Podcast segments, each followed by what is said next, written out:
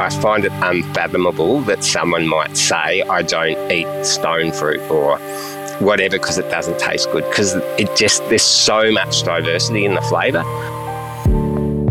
This is The Producers. I'm Danny Vallant. Rowan Little is the Chief Innovation Officer at Montague, a family owned fruit growing company headquartered in Victoria and now into its third generation. Montague started with an apple orchard in the 1950s and has now expanded into stone fruit. There are 5 million trees spread across southeastern Australia, with the focus squarely on delighting consumers with wonderful flavour. My name is Rowan Little, and I'm the Chief Innovation Officer at Montague. Uh, so, Montague is a grower of all sorts of fruits uh, stone fruit, apples, citrus, grapes, and cherries um, where our head office is located in Narre Warren North. Uh, but we've got about eight orchards spread across southeastern Australia. So Montague was started in uh, 1948. It was started by Bill Montague, who's uh, still alive today. Uh, and he bought this property that we still farm today out at Narre Warren North in the 1950s and planted some apples um, someone suggested to him. Before that, he used to be a market gardener and grow vegetables for hospitals and whatever, but he decided, for good or for ill, to uh, plant some apple trees on our, our property at Narre Warren North, which is about, oh, it's, you know, about 40 kilometres from Melbourne. Uh, and we've been growing apples on this site ever since to this very day. Um, and you know, over the years, he had three sons, and they all got involved with the business in various elements, and the business grew. Um, planted a lot of apples on ten different sites around Victoria, and then into New South Wales and Tasmania.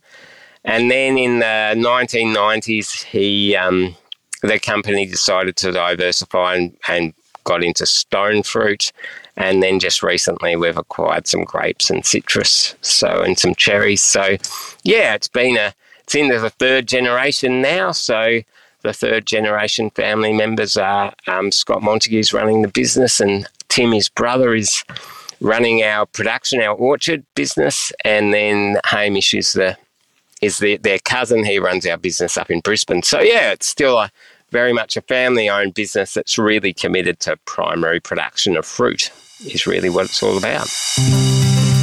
With fruit that flowers, fruits, and ripens through the seasons, there's never a quiet month at Montague. Rowan talks through the rhythms of the farms, including the important role of bees. As a fruit producer, I guess Montague is, um, we have a very uh, weather based uh, rhythm. Um, so for us, the year, it's hard to know when you say things start and when they finish, but the logic of growing fruit is you start with the flower, and flowering of uh, fruit starts really actually in the middle of winter for stone fruit. So, our stone fruit, peaches and nectarines, flower in July, believe it or not. Uh, and so, you know, it's right in the middle of the coldest part of the year, and we're getting flowers on our trees, and then flowering um, between, you know, stone fruit, apples, citrus, and grapes sort of takes until October. And then each of those flowers, I guess that's the most amazing thing about fruit production is every each and every flower on every tree that we have, and we've got, you know, literally five million trees spread around the country. Uh, each of those flowers has the potential um, to turn into a piece of fruit. Uh, so, you know, in the in the act between July and September, we bring a whole lot of bees into the orchard and um, the bees. So basically, for most of our product, we require pollen from another um, plant to pollinate, and then that creates um, a fruitlet. And the fruitlet, I guess, through the months of um, you know, September and October, all of our fruitlets are formed. And then from there, we do a process called thinning, which is we remove up to 75% of the fruitlets from the tree. Because if we have all of those fruitlets on the tree, the fruit will be far too small commercially. So thinning takes place really up until Christmas. And then harvest um, for stone fruit begins as early as November and runs till sort of um, uh, March, April, uh, and then stone uh, apple harvest starts in January and goes till May, and then grapes is January till uh, April, and then citrus is in winter. So then you start all over again. Yeah, that's the rhythm. Rowan's earliest childhood memories are of sitting in a strawberry patch enjoying full flavoured fruit. So perhaps his career trajectory was sealed at an early age. What is his background and what's involved with his role at Montague now? My involvement with the fruit industry started. My my father was a um, a researcher, so he um, grew up in. Actually, he was born in Fiji, strange place, and he he grew up there in in during the war, but then migrated as a result of. Um, you know, the war to Australia, and then eventually ended up in New Zealand, where he got his post his uh, his degree in horticulture and he started work for the Victorian Department of Agriculture um, in the 1960s. And um, he also started a little market garden where he grew um, strawberries for in the Dandenong Ranges in Victoria, in Melbourne. Um, and we supplied strawberries. So my earliest memories as a child was summer um, sitting in the strawberry patch chewing on on beautiful strawberries that we would supply to restaurants and whatever around the area. So that was my exposure, and I guess you get a love affair with fruit from that moment. So all of those memories of full flavoured and Dad used to always bring in all these new exotic new strawberries, and we'd sample them and we'd decide which ones we liked. And and then from there, I worked in retail for a little while, again in fruit and veg. So sort of um, got involved there, and then you know from there, with all of that background, I um, I came to Montague as a bit of a, a green, um, you know, 20 something. Uh, and I've done all sorts of jobs here over the years since then. My role is um, quite diverse. Uh, so it sounds very highfalutin being the Chief Innovation Officer, but broadly speaking, it's a a role where I'm looking around for new and innovative ways to um, produce fruit. So there's both the technology that we're looking for, but probably more of my time is actually looking at the fruit that we produce. So what are its characteristics? Um, so the big passion that Montague have is to deliver better eating, a better eating experience t- to our consumers. So you know, I spend a lot of time um, looking at new uh, and innovative plants. So we have uh, an orchard here at Narre Warren and one on all of our orchards where we test new plant material. And most of that plant material we import through Australian quarantine from overseas and we test it for five years. And, and so we're looking in those, in those test blocks for you know, fruit with higher flavour broadly, and and flavour is a very, um, I guess it's a very personal thing. It's a, you know, what one person likes, another person doesn't. So you're trying to, in that evaluation, work out, you know, what what the average consumer is going to look at. So you know, that's really uh, a lot of the work that we do is is looking at you know, what varieties or what things might actually capture the imagination of the consumer. Uh, and then from there, my work is about well, how do we turn an idea, which is one tree, into enough fruit to supply the Australian and international markets. So then that becomes, you know, orchard planning and all of that sort of stuff. So, yeah, it's quite a diverse and interesting role. Um, but one that's, you know, I guess the, the exciting thing is you get to visit a lot of really uh, interesting places and see you know the cutting edge of, of what's going on in plant breeding around the world. Plums are a passion at Montague, but the team lamented the underwhelming plums that were often sold to Australian consumers.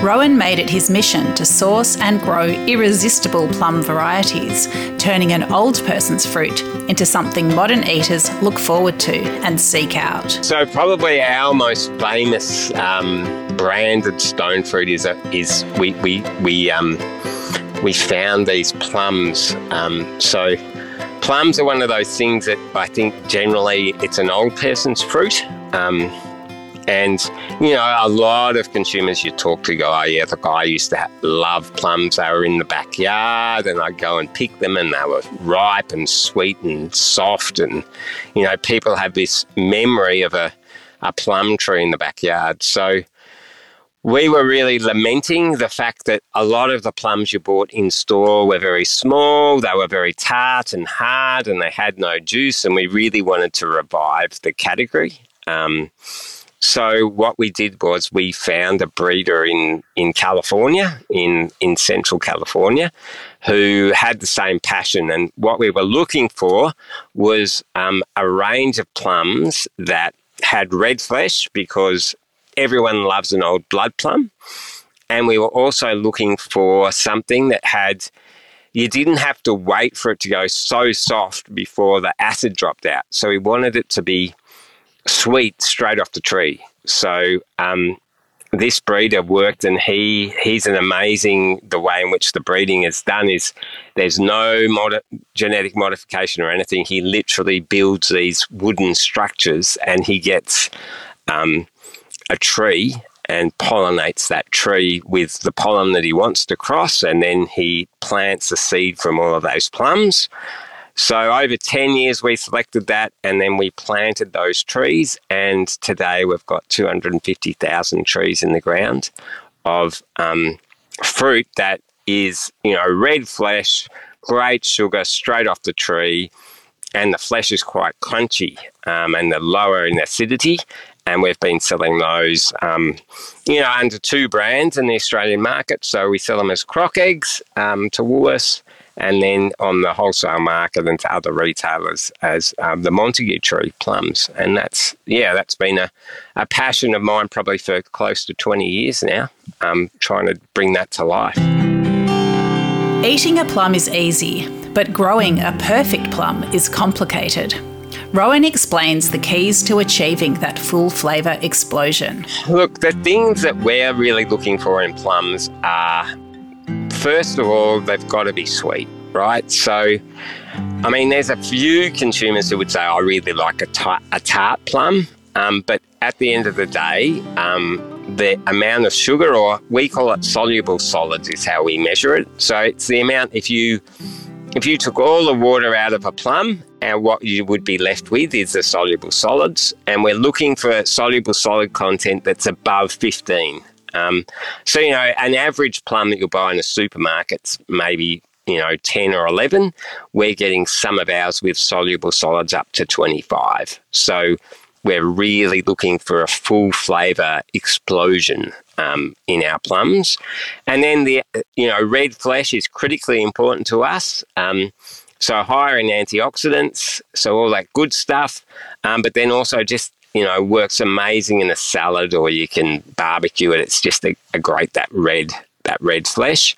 Um, and then we're also looking at a texture where I guess um, a lot of people, um, certainly younger consumers, are looking for a slightly firmer texture. So there's a little, almost a little crunch, um, but you don't have to wait for the fruit to get so soft that you know you bite into it and it sort of dribbles down your your front. You can certainly do that with our plums, but you can enjoy them when they're a bit firmer and a bit more snack like. So, you know, that's the real driver for us.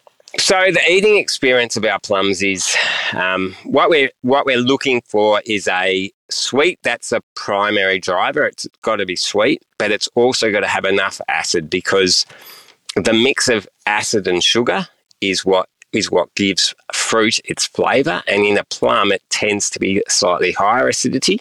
So we're looking for a, a sugar, first experience sugar with a bit of acidity and a bit of exotic sort of tropical flavour. And then um, a really nice, full, not dry, but juicy um, explosion of juice into your mouth as you as you bite into it. That's that's nirvana for us in terms of plum. Growing a great plum is one thing, but if it's not harvested carefully, all the hard work is for naught. How are Montague's plums picked and packed? I mean, the biggest cost for us in terms of fruit production is probably the harvest process. Um, and that there's a couple of reasons for that. But the main reason is that fruit, when it's ripe on a tree, is is profoundly um, you know, brittle, uh, not brittle. It's just, it's just, it needs to be cared for in such a, um, in, you know, such a way as to not bruise or damage the fruit. So harvest is we've we've looked over the years for mechanical harvest, and you know, in terms of technology, there's lots of people around the world looking at mechanical harvest, but at this point in time, there is nothing that comes close to the human hand and its nimbleness in being able to remove a piece of fruit from a tree and and safely put it into a onto a machine that then softly loads it into a bin so that we can pack it. So the harvest process is really just about people. It's about getting people, training them to use, you know, ladders and whatever, and then we have a lot of picking platforms. So the old way was you'd pick into a bag and then you'd empty the bag into the bin. But we find that um, that bruises the fruit, the movement from the bag to the to the bin of fruit. So now we have a, a conveyor. So the person standing on a platform and they literally pick the fruit one by one and put it on this conveyor and it gently puts it into the to the field bin. Uh, and then from there it basically the fruit is is untouched until basically then enters the box. So, you know, we're trying to make it as soft as possible, which allows us then to harvest fruit riper, um, because that's the goal. Rowan Little is passionate about people enjoying stone fruit. He shares ideas that go way beyond the fruit bowl snack. One of my um, passions, I guess, is to is to help people not to give up on fruit. Um, you know, everyone has an experience where you know you buy fruit from the supermarket or whatever, and you um, you know, it was on special or you got excited and, and but then it, you know, it's in the fruit bowl and you go back and it's a bit smelly and then it gets soft and wrinkled and whatever. And one of my passions is to help people to understand that fruit is still entirely consumable, but probably not best enjoyed fresh. So, what we are trying to do now, particularly with our stone fruit, is to say, you know what, if you've got a soft peach or a wrinkled nectarine or a, an apricot that's got brown marks in it, don't throw it in the bin, whatever you do. There's so many uses. Um, and one of our drivers right now is to stone fruit in Australia comes in summer. So we start harvest in November and we finish in April. It's it's perfect time. And actually the barbecue is one of your best assets um, when it comes to stone fruit. So I don't know whether consumers have tried it or your listeners have tried it, but there are so many solutions um, for stone fruit. Um, you can grill it. Um, peaches are grilled, um, so you can grill it, put it in a salad to add that little bit of sweetness and tang. Uh, you can make um, like a salsa or something to enjoy. And so cut up your apricots in particular. That creates a really different sort of salsa. Or you can, um, you know, pureed plums. We've been making ice cream, pure ice cream, no dairy or anything, just blended in your blender and then, you know, frozen makes amazing plum puree. Uh, and then we've got an amazing barbecue peach dessert, which, you know, you you just, um, I love it with a dessert wine and then a vanilla bean ice cream or something. It's just an amazing when it's warm, it's as close to off the tree. And there's some of the simple solutions. You don't require, you know, long winded recipes or whatever, but you turn something that's ready, you think might go into the bin into something that you can enjoy as part of a meal. And that's where I think the opportunity is for real satisfaction with your stone fruit is to is to find those very simple solutions because you know there is a very narrow window to enjoy it fresh um, once it's past that point, there's so many things to do with it. We have a bit of a saying here that every Australian deserves to be able to eat a really good apple. Um, you know, the thing that makes me lament the most is when I meet someone and they say, um, you know, I don't eat apples because they don't taste good. And I think what that means is that they've just had such bad experiences. I just I, I find it unfathomable that someone might say I don't eat stone fruit or whatever because it doesn't taste good because it just there's so much diversity in the flavor. So I guess what drives us is sort of this, uh, you know, there is nothing, nothing, no finer experience in life, in my opinion, than, than we have a pick your own orchard here now. Than going into an orchard, finding a fully ripe, you know, plum or a, we had a donut peach we picked in our pick your own orchard last week that was perfectly ripe and just biting into that, you know, and the juice is warm because the, the day is a nice day and there's a little bit of warmth in that. And it's just a truly, uh, it's an organic experience that um, you know, just brings the light. And, you know, I think that's what people who are so, um, you know, our food supply chain is so complicated now, and so much of it is is you know all about sterility and you've you know food safety and you go to supermarkets and there's lights and you know it's all very marketing and and to have that experience for a consumer to get back to where it all came from uh, and to physically go and and pick a fruit and experience. I mean, that's ultimately what our goal is: is to allow people to truly experience fruit as it should be. Um, that's what drives us.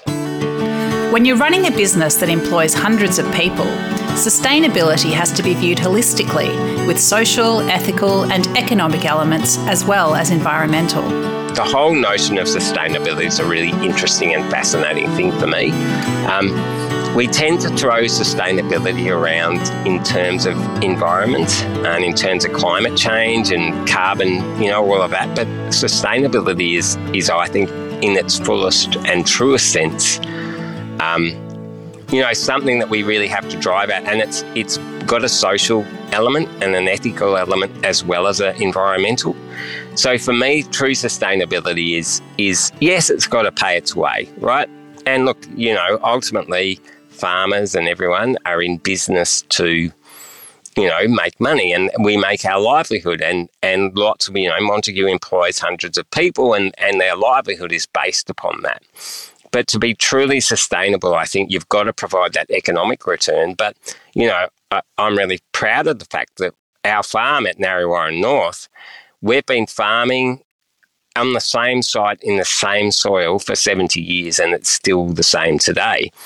So sustainability has to have that environmental element to it. It has to be that you, you know, the earth and whatever, you you keep reviving and it keeps returning. You know, it's not an exhaustible resource, it's an inexhaustible resource.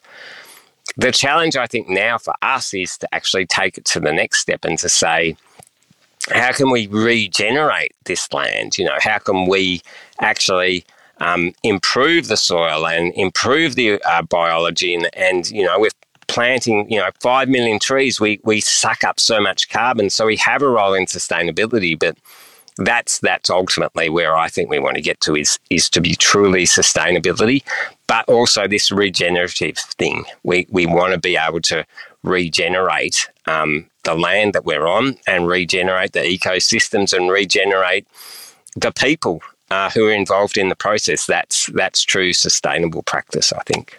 One of the things with climate change and people, we realise we're all connected, right? So you know what activities our industry does or another industry does affects those around them, both socially, economically, but also environmentally. And I think that's that's the driver now. How do we how do we leave this place um, in a better state for the next generation?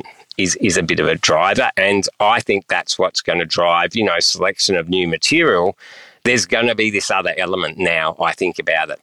When you evaluate something, it's going to be about flavour, but it's also going to be, you know, you can't forget yield because economic sustainability, you know, I can't afford to farm a you know a hectare of land where the yield is so low because all the inputs that I have to do it doesn't provide an economic return. So I'm utilizing the, the soil and the land and those resources, but I'm not producing enough food from that. And that, that's an interesting nuance in the whole debate. Montague prides itself on being an innovator, but all the technology is aimed at one outcome producing great quality fruit with amazing flavour. Rowan explains the unrelenting drive towards joy. I guess the thing with Montague in terms of our passion is is definitely new.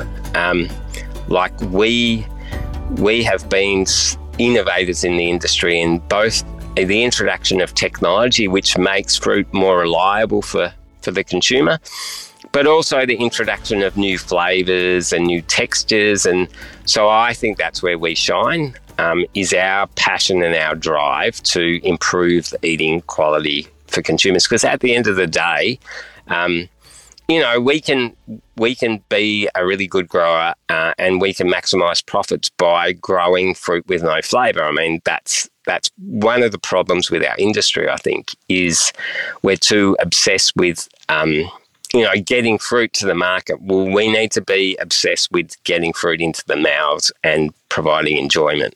Um, we are, you know, that's our profound opportunity is to not just provide sustenance, but to provide enjoyment. And I think that's what drives us, and I think that's what makes us unique is our unrelenting drive to you know provide an experience that um, offers joy to someone as distinct from just feeding them. Feeding them is absolutely important. Don't get me wrong, but we want to do more than just provide sustenance. We want to provide uh, an amazing eating experience. With a job that takes him around the world and also gives him lots of time with his hands in the dirt in Australia, Rowan Little's work at Montague is varied and satisfying. What does he love about what he does? The thing that I find the greatest enjoyment is, you know, I went, you go overseas or you look at something and you, you bring, you know, breeders are strange characters, they've got weird codes or something, and you, you see a, a new nectarine or something on a tree that's just being bred, and um, you think, oh, that, that offers some potential. And then I think the greatest satisfaction is where you you see it in the breeder, and then it's probably about ten years later that you see it in the box, ready to go to the consumer. Uh, and there's something amazing about offering an experience that you had delight at in a in a test block um, to turn that into a commercial reality. And, you know, when people first eat that and go, oh, that's an amazing flavour, that gives you the greatest job satisfaction, I think, is, yeah, we had a view, we had a vision, and then we realised that and the consumer got to enjoy it. That's, that's the most satisfaction you get. No, like, and that's that's the problem. I mean, people often say, "Oh, you've been working, you know, for Montague or in the industry for a long time. What makes you stay?" And I think that's it. It's, you know, you can't. You know, often I spend a lot of time doing marketing, and marketing, and particularly with social media and everything, is so quick. Everyone wants a turnaround, and yet we work in an industry where, you know, literally it's ten years from seeing something in the mind of a breeder before you can realize that. So, you know, there's not too many projects, I think, in life now that you have to be that patient and go through the steps. And, you know, the years all blend really quickly. Um, but, you know, it gives you great satisfaction when you see something and then you realize the full reality of it. Montague is a family company with a simple driver to make people fall in love with fruit every time they grab a plum, peach, or apple from the fruit bowl. With a heritage stretching back three generations and a team of hundreds working to bring each season's fruit to market, it's a cycle that's never ending but always developing. As Rowan Little says, everyone should have access to a great piece of fruit.